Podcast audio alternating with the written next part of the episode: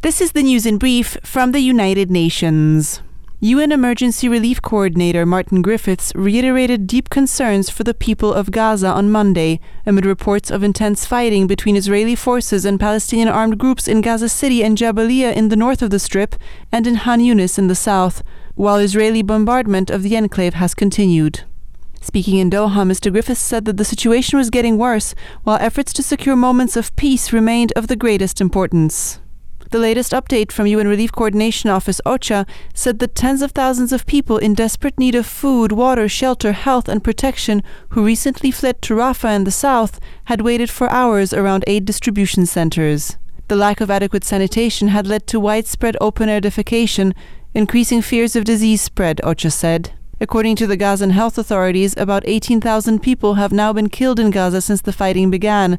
About 70% are said to be women and children, and more than 49,000 people are reportedly injured. Israel's retaliation for Hamas's terror attacks on the 7th of October, in which some 1,200 people were killed in the south of the country and 240 taken hostage, has led to a deepening humanitarian crisis in Gaza.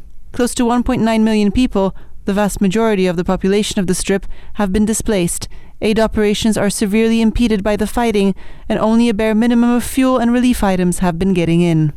UN Secretary General Antonio Guterres on Monday urged a deal at COP28 on the phase out of fossil fuels, telling negotiators that now is the time for maximum ambition and maximum flexibility as UN climate talks in Dubai head into the home stretch.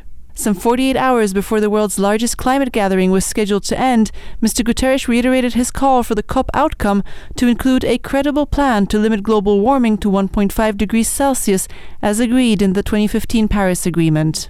But with the conference so close to the finish line, there is still a gap that needs to be bridged, Mr. Guterres said. Timelines for phasing out fossil fuels and cutting emissions of heat trapping greenhouse gases remain major sticking points. A scale up of renewable energy capacity, investing in climate resilience, and ensuring financial support for vulnerable countries are among the key agenda items for negotiators to reach a deal on.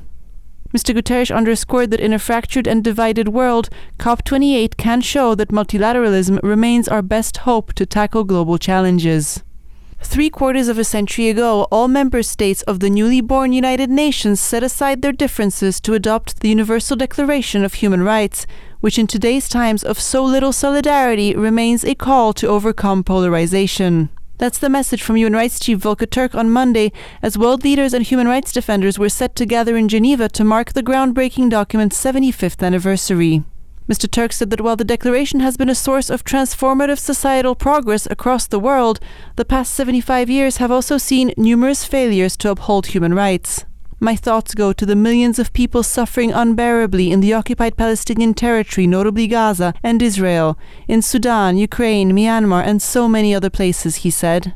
Mr. Türk acknowledged the diverse roots of the Universal Declaration of Human Rights, including the world's reaction to the horrors of the Holocaust, the Haitian Revolution, the profound African values of interdependence, cooperation, and collective responsibility, and the Islamic principle of zakat, or compassionate sharing, among others.